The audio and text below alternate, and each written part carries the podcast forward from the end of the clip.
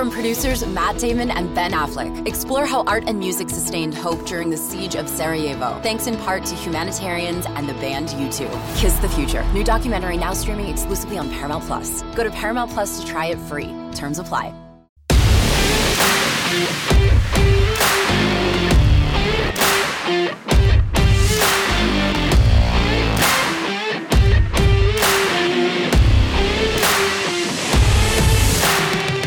Welcome back to the 24 7 Sports College Basketball Show. I'm your host, Tani Levitt, joined again by 24 7 Sports recruiting analyst Brian Snow to cover his weekly college basketball recruiting notebook, which is a cool feature he's been doing for the past few weeks. How you doing, Brian? I'm good. You know, just taking it one day at a time. It seems like the whole world's committing. Yeah, I know. It's it's really blowing up. And of course, last week we missed an episode on the show because I was sick, so I didn't do a show. So this week I figured we'd do two. We do a recruiting show today, and we've got news from the NBA draft. A whole bunch of guys coming back, so we're going to be back on Friday. Don't worry, Brian. I'm not forcing you to do two a week. I've got a different guest lined up. People, stay tuned.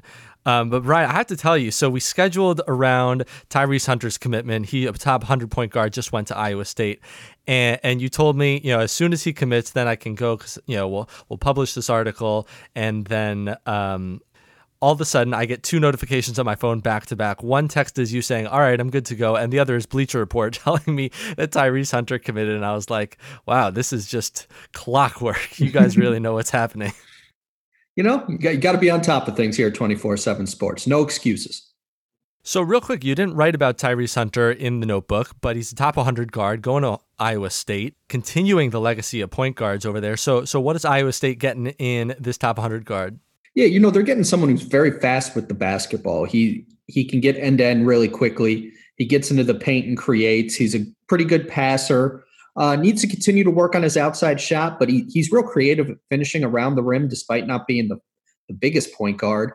But you know he's a he's a great leader. He's a fantastic kid. Everyone who's ever been around him speaks super highly of him. So he brings a lot of those intangibles and leadership qualities that you love in a point guard. And then with his speed, ability to score, and ability to see the floor, he's someone who can uh, you know play right away for Iowa State and certainly help fill fill that point guard mix that that seems like they always have someone who's really good. Hopping right now straight into your recruiting notebook it, it really does, like you said at the beginning, feel like every single basketball player is committing. And I know this isn't the first guy you wrote about, but the first I want to talk about is Trevor Keels. You you highlighted him as someone, you know, th- potentially the next big guy to commit. And I don't know if you know this, but I kind of manage a whole bunch of our team site podcasts, and everyone's talking about Trevor Keels. This guy is skilled really, really powerful player, and, and you think he might be the next guy? Well, you know, a lot of people are hoping he's the next guy. Right now, Trevor's taking his time. Uh, we'll we'll see. You know, he th- this is one of those times where you know kids say one thing, do another, and and everything like that. But this one, you know, different times it seemed like Villanova or Virginia, and he's really close, and then it's like, nope, he's slowing down to the spring. So really, anything is possible because Trevor's a really smart kid and he knows all the options are going to be there for him, whether he decides tomorrow or decides in April. So he's trying to figure out really when is the best time. Should he do it now? Does he really know where he wants to go? You know, Michigan's a school that's really been turning up the heat. And of course, you have North Carolina and Duke, uh, Virginia and Villanova, uh, excuse me, Louisville. I mean, it's probably the most intense recruitment in the country.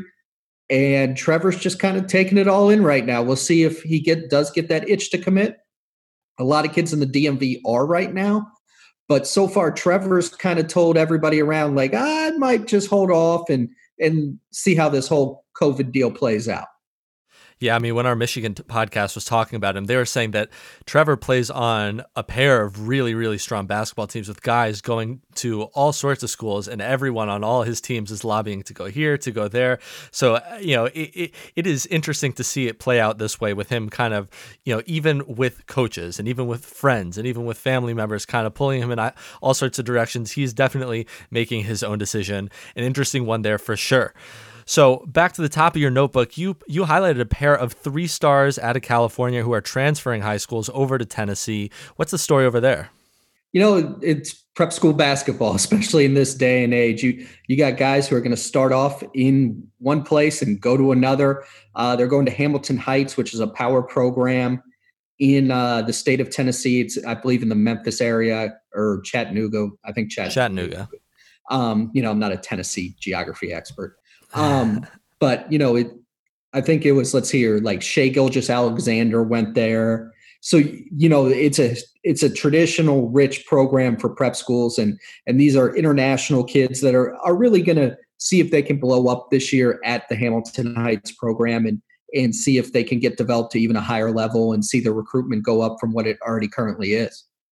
Yeah, so these guys, Jarrett Valencia and Luis Duarte, were both three stars, formerly out of California, now out of Tennessee. Do you think this had anything to do with the possibility that uh, California cancels uh, sports in the winter and maybe a state like Tennessee might not? Well, you know, Hamilton Heights isn't bound by Tennessee High School Athletic Association rules. They're kind of an independent. So that won't play into it. The fact that they're an independent might play into it. Just they can play if they want to play. And that's I think you're going to see some of that with a lot of kids going to prep schools, be it an Oak Hill Academy, an IMG Academy, a Montverde Academy, La. All those schools play by their own rules. So they don't have to do what the high school association tells them. Mm-hmm. All right, so moving on, we've got uh, uh, one one of a few high school scouting opportunities came uh, started this past weekend. We got Who Wants the Smoke, and you highlighted Josh Minott, who's a, a top seventy five guy out of Florida. He's got a number of uh, good teams on his list. He's got Baylor, Florida State, Maryland, Memphis, and Texas. What do you like out of this guy? You know, he's an athletic wing who can do a little bit of everything. Um, you know, he he was under the radar a little bit going into the spring, but he's got good size. He's a good athlete. Um, there's a lot to like. That his upside is really high. He's got to get more consistent. But the fact that you know his size, athleticism, and skill all stand out at different times, it shows why he has such a high major recruitment. And with it coming down to the wire, a lot of coaches are getting you know a little antsy, hoping that they can get it done with Josh. Yeah, and where where if you had to uh, guess, where's your crystal ball these days? Uh, you know, that one's interesting. Uh, he, he's down in the state of Florida. Travis Branham's really been covering him more. I think I might lean towards Memphis, but you know that I'm not the expert on that recruitment right now.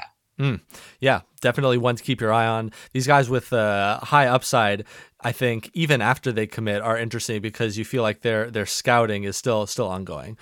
Uh, next up, we've got Jamarion Sharp, a 7-2 center coming out of junior college. That is always interesting when, when you talk about the big men coming out of junior college. What's the word on him?